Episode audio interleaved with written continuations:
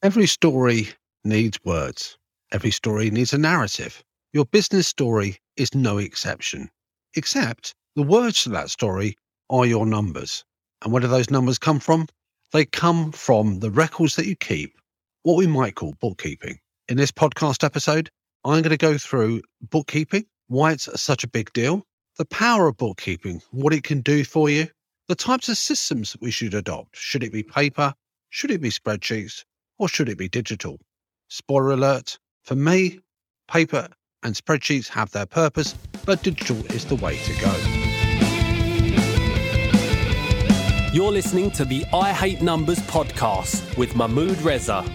The I Hate Numbers podcast mission is to help your business survive and thrive by you better understanding and connecting with your numbers. Number loving care is what it's about. Tune in every week. Now, here's your host, Mahmood Reza.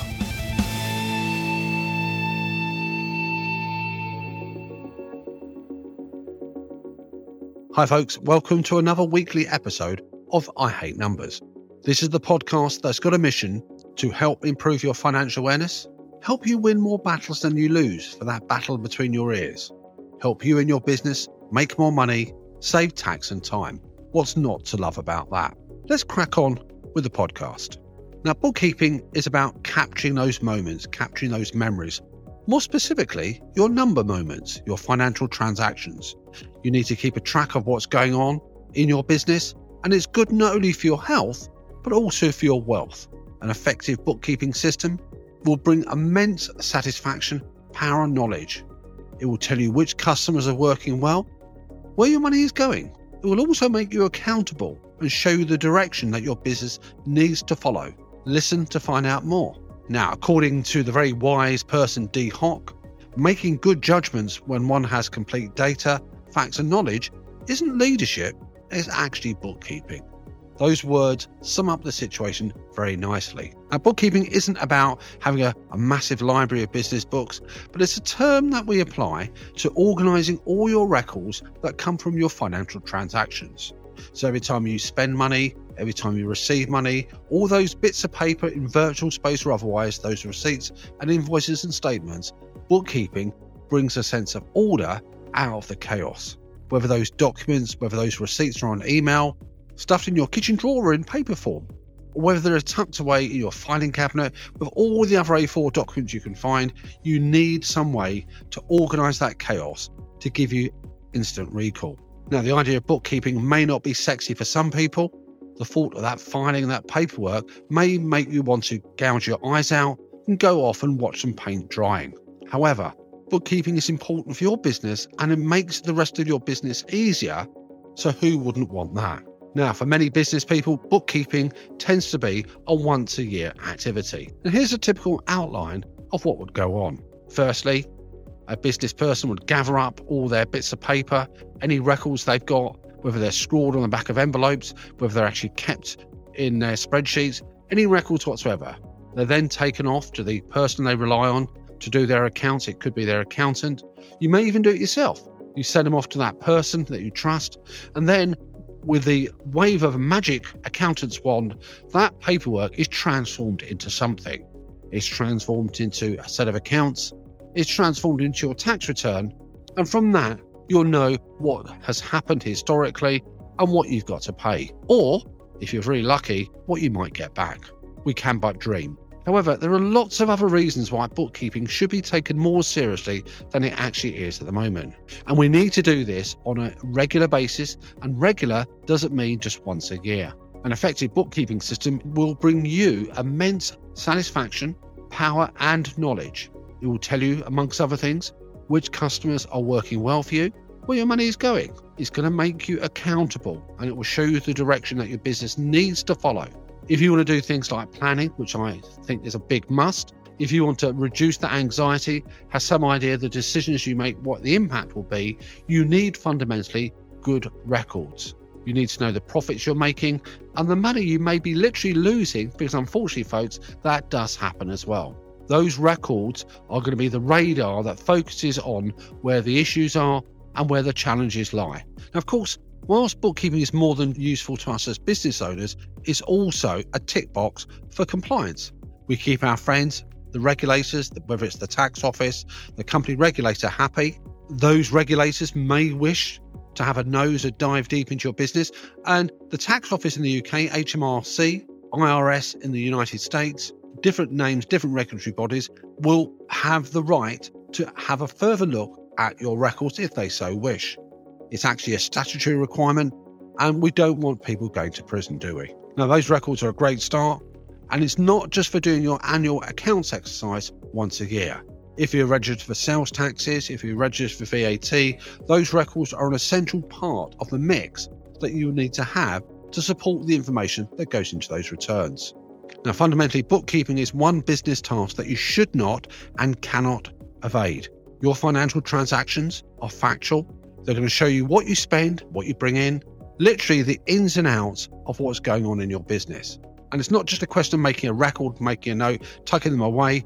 You have in there, amongst those records, power and the confidence and the ability both to navigate and tell your business story in words as well as numbers. Another wise man coming into the mix, Amit Kalantri, said, In business, people with expertise, experience, and evidence will make more profitable decisions than people with instinct, intuition, and imagination. Let that sink in for a moment. Now, you can only grow a business if you've got the expertise, the experience, and evidence garnered from the foundations of what's actually going on. So, let's recap where we are so far, folks. We've talked about what bookkeeping is. It's not a tedious exercise that's there to make you lose the will to live. It's an absolute necessity. It brings order out of chaos. It tells you what you're spending, where your money's going on, what's making you money, what's losing you money. It helps you make those decisions that relate to the future. All the clients that I look after, when they ask me questions about how to save tax, putting a financial plan together, what happens if this situation occurs, I can only answer that in the general unless I've got some numbers that I can hang on to and I can interrogate and look at. That's where bookkeeping comes in. The last thing I want to look at is how should I go about developing a bookkeeping system? Should it be paper? Should it be on spreadsheets? Or should it be digital? Now, paper has a lot of benefits going to it. It's simple, it's straightforward, but it also lacks a lot. What it lacks is the ability to interrogate, the ability to extract. You can, it's better than nothing, certainly. But for me, for a business, whatever the size is, paper records can be very limited. You don't want to be spilling your cup of coffee or your food over your paper records. Once they're damaged, that's it. Now, spreadsheets have their purpose. They're very good. They're very good for interrogation. They're very good for noting.